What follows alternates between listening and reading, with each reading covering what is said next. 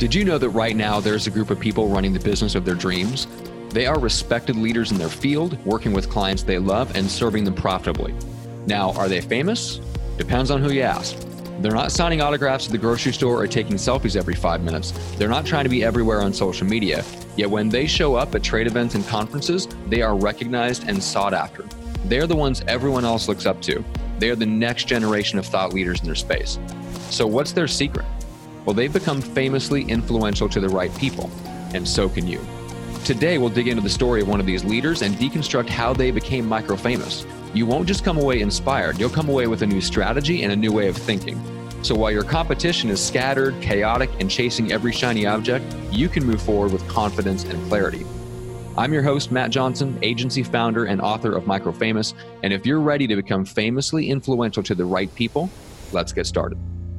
Welcome back, everybody. This is Micro Famous Conversations. I've got an awesome repeat guest. You may remember Peter Winick from a couple of his former appearances. And if you do not, you should uh, listen to them. But listen to this one first because this is a standalone episode. You do not have to have listened to his other episodes because I'm going to tell you who Peter is. He is an agency owner. He works with a lot of thought leaders who then speak and consult and sell and train in the larger company world, the enterprise market. And so we run in uh, similar and adjacent circles, but he really has his finger on the pulse of what's going on in the big company environment. You know where's their sponsorship money going? And you know what are they doing for events right now when they can't do live events and all this stuff? And so i asked peter the question how do you sell if you've been used to selling from the back of the room after you speak you work for a company or you have a company and you've been the person that goes and speaks and then you send people to one of your lackeys at the, at the back of the room uh, running a booth and you say like hey if you if you're interested in our company go check it out. You know we're at the back of the room. Go go track us down and we'll be happy to help you with questions. So if you're used to selling in that environment where you have number one a captive audience and number two you have the ability to create energy and, and transfer enthusiasm and build up all this positive emotion what happens when you don't have that ability anymore to sell in that environment? You know what happens if you are someone that typically shows up at events and you're able to capitalize on that atmosphere of energy and enthusiasm to make all your networking connections and and build relationships that eventually leads to sales you know what happens when we just don't have that that emotional environment anymore well Peter's going to give you the answer. So uh, I want to jump in quickly uh, with him. You can check out Peter at thoughtleadershipleverage.com or you can check out his podcast, Leveraging Thought Leadership. That's the best way to track him down. So without further ado, here's Peter Winick. Peter, officially welcome back. I'm back. we, as we record this, we are recording uh, back back to back episodes, so that's why Peter and I are chuckling. Uh, we just came off of recording an amazing episode on uh, on where the money is at and what to do if you are a thought leader and you're working with things like associations and event planners and they've got no other options so now's the time to experiment we gave out some really great peter you had some amazing ideas on that on that episode so people should go check oh, out your you. your last episode um, what i want to talk about on this one is uh, i the psychology of selling at events you believe were like the the kind of emotional get them into the event get them to the back of the room get them signed up kind of that hard that hard selling from stage thing was already waning pre-covid and now you put the oh, nail oh, yeah. on the head. That that so, was really interesting. Caught me off guard. Why do you say that? Well first let me just give you the disclaimer. So my world is b2b right, right. so so where we work with our clients our clients have great content great thought leadership that we're working really hard to get it embedded into large organizations because mm-hmm. it actually has a real outcome and a real benefit. The B2C world, we don't mess with, but we're, we're fairly fluent in it. So, what mm-hmm. you're talking about is the old school event business.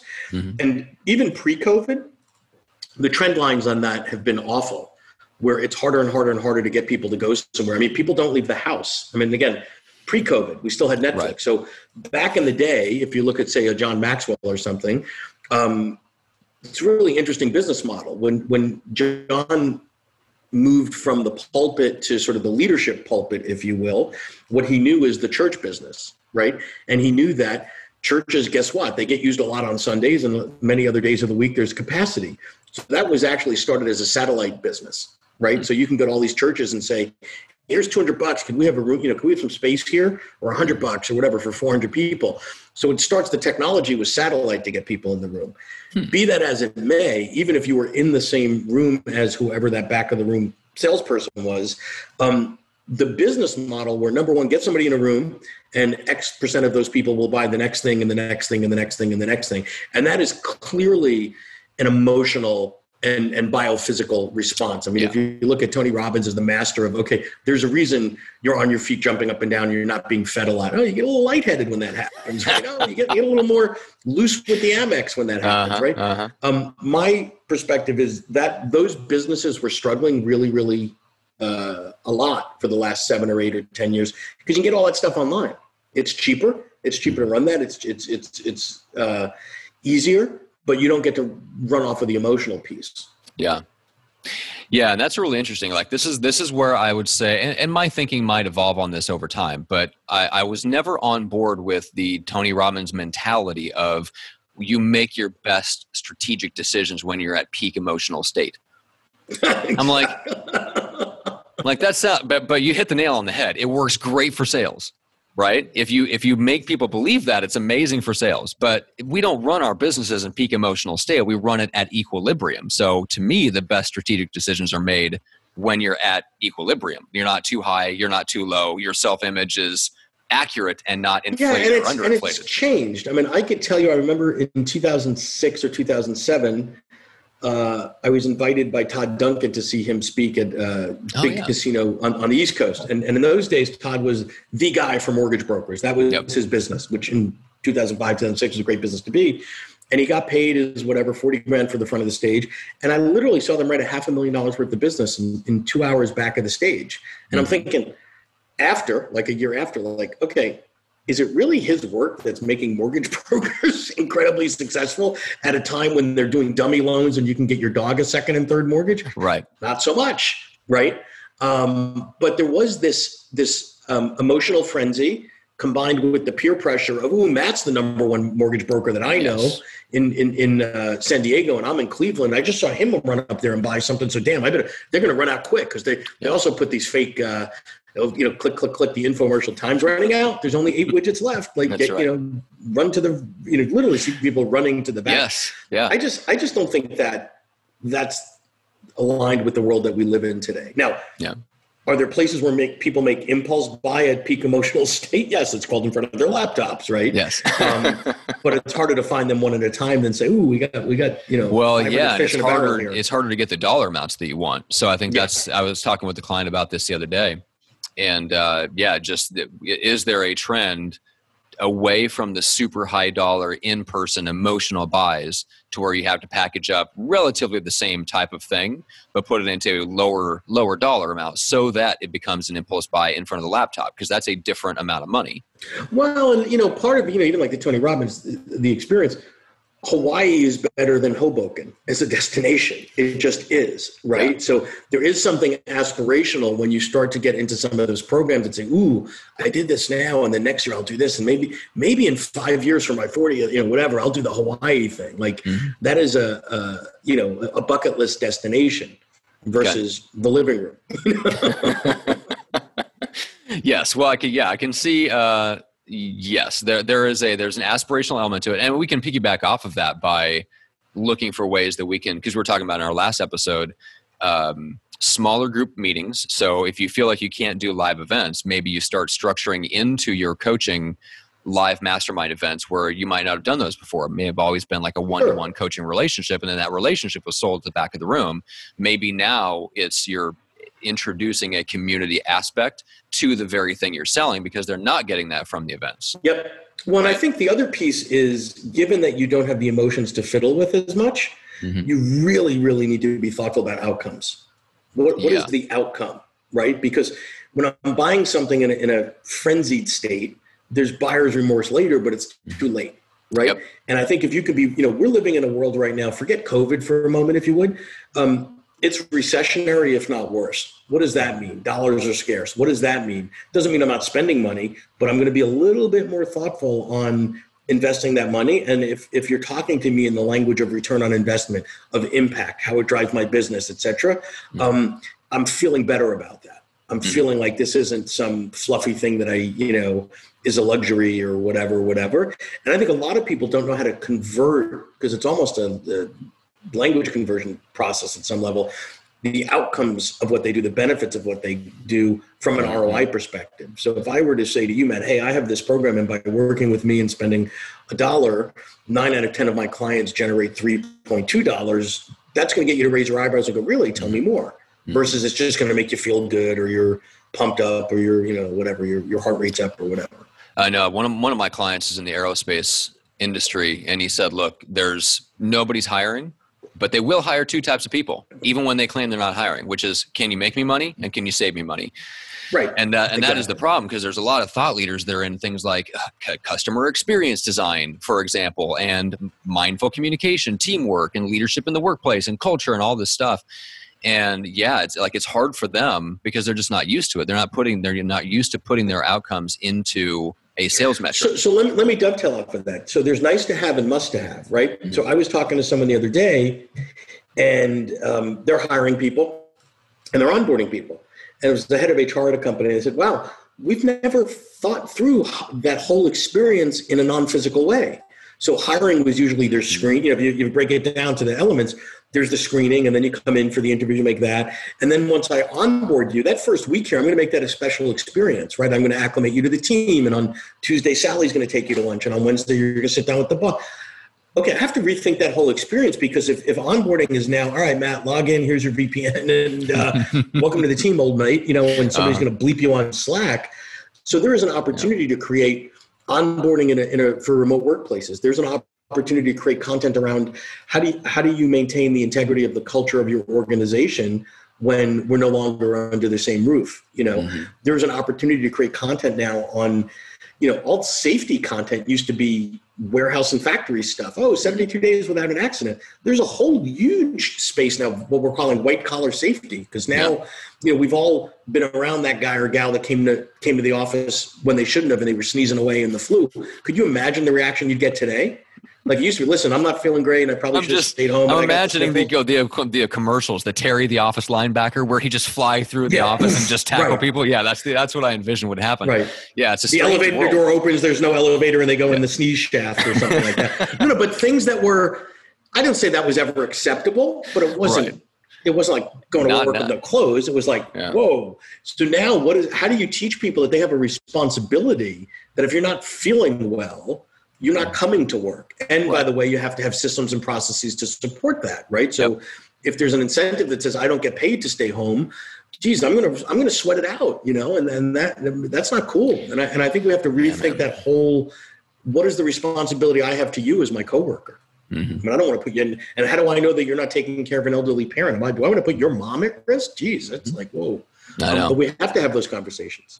Yeah, and there are, there are some really interesting spaces. The one that you mentioned about culture and and how do you maintain that culture, like uh, remotely and stuff like that, is it's such an interesting challenge for the thought leaders who've been talking about this stuff because it's challenging to them because it's not just about creating content. You know this. You actually have to have something worthwhile saying, which means you better be out there researching working with clients that are in the field like you like your your new round of intellectual capital has to come from somewhere like those well, new strategic breakthroughs. point because there, there's a million work from home experts that popped up like weeds. And i'm like what were you doing six months ago? Like I, I was talking to a guy this morning that's the founder of a company called centric consulting. They have a thousand people. And their whole thing is they've never had offices. And he just happened to write a book that came out in june. I forgot what the title was but something about the you know the officeless officeless enterprise Mm-hmm. And I mean, COVID made that more relevant, but right. I would be far more likely to listen to him and believe him and talk to him. Yes. He's been doing it for 20 years and he wasn't doing it as a reaction to COVID.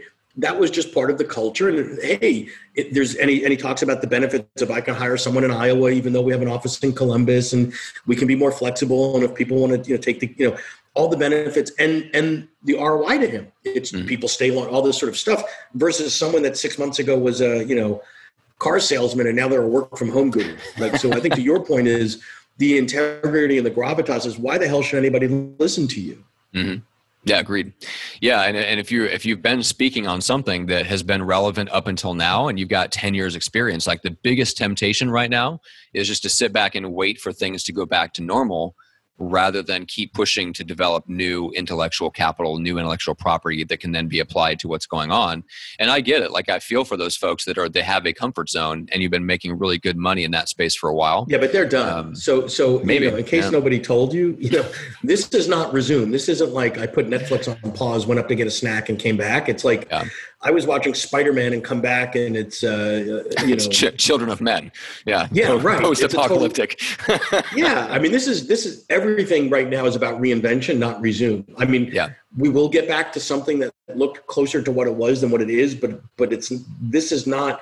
This isn't just a six month snow day. It's mm-hmm. you know there are some major changes going on that will uh, be forever part of the, the, the vernacular, the business culture, the way we operate. I mean, do you, do you, have any of your friends that you know that used to commute that says, "Golly gee, I can't wait to get back and waste three hours of my life in my car every day"? Can't wait for that. You know, you, you gotta you gotta really have some uh, some friction with the spouse. Let's put it that way. to want to want to hit those roads in California again right, but but think about that. How many people? And I would you look at the four or five every day and goes, "What is wrong with these people? Why would they subject themselves to this every day?" I, and then yeah. they get a period of time without it, and they're like, "Hmm, how quickly you think they're going back to that?" Oh, and by the way, they might be under the, the notion that their lives are at risk when they go to a crowded office anyway. I'm thinking not. yeah, I know. That's that's a whole other story. But yeah, I can see like in my world, well, in our world of agencies, I think we're going to lead the way. I, I think most agencies sure. are done renting office space. Period. Yeah, unless. Well, I see it right now. I know Gary Vee's place just gave up a floor in Hudson Yards, and did they really? Listen, it's it's not going to go to zero.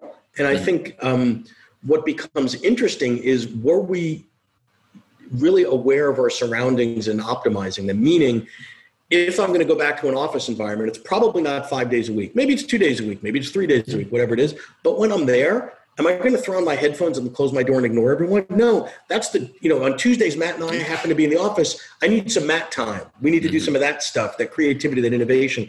If I need to just write and do stuff, why do I need to get in a car and go somewhere and sit there to do what I could have done, you know, sitting at, at home? home? better alone. Yeah.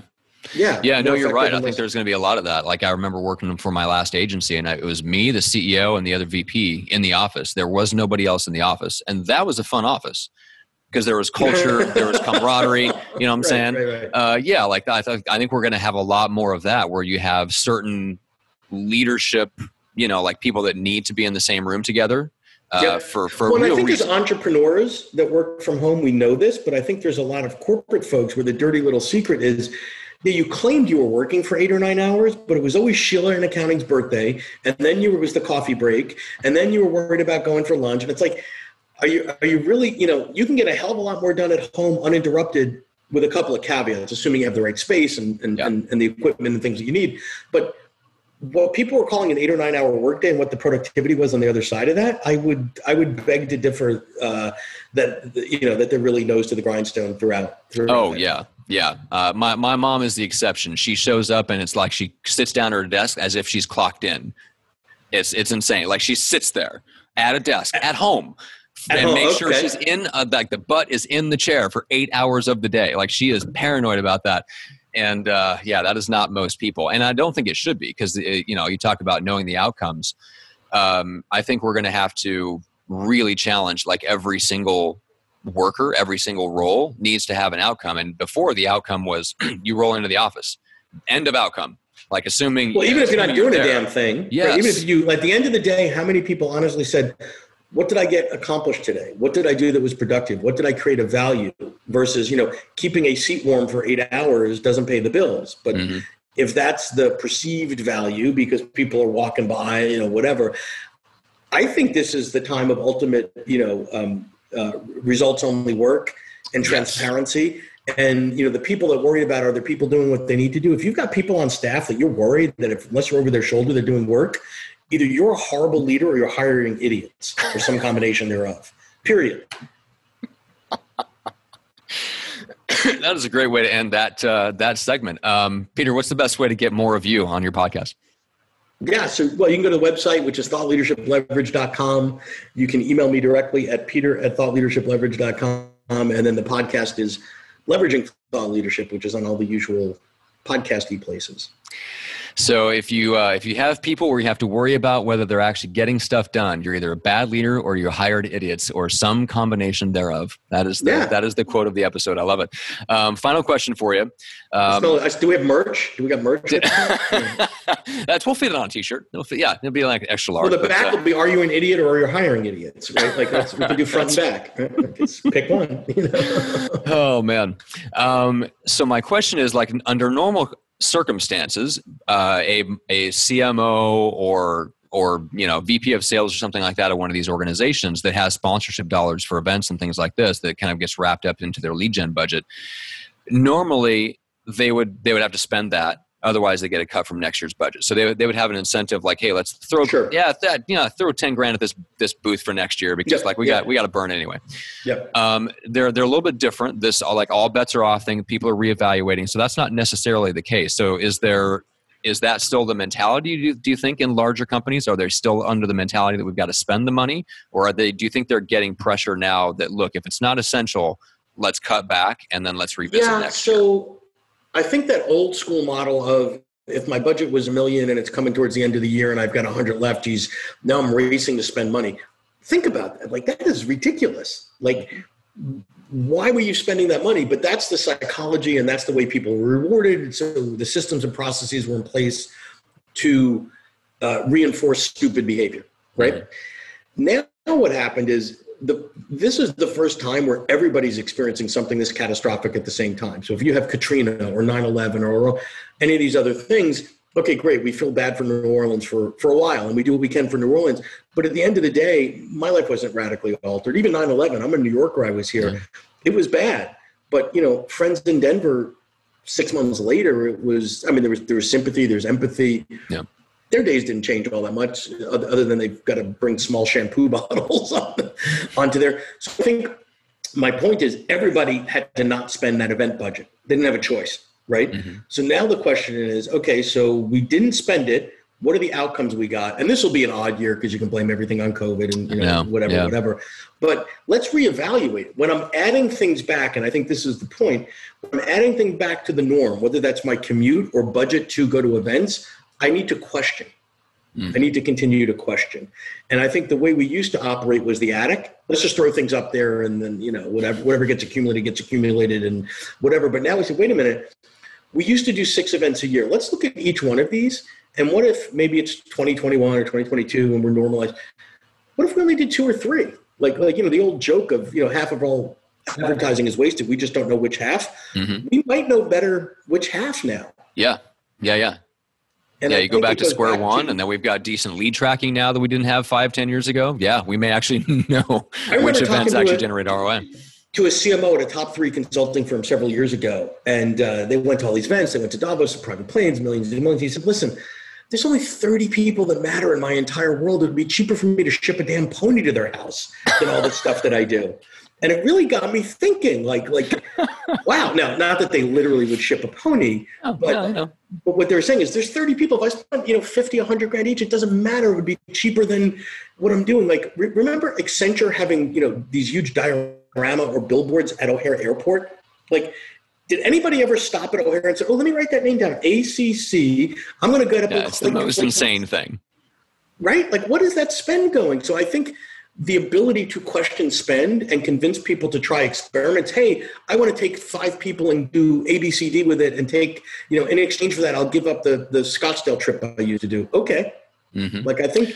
Again, well, and just the, you dropped you like that, that nugget right there. Like there's only 30 people in my world that really matter like it's and I think I think a lot of us could get to that point too, where we really go, okay, look, I've got I've got 25 to 30 real hardcore strategic referral partners, and a pretty good chunk of my business comes from them sending me the right people.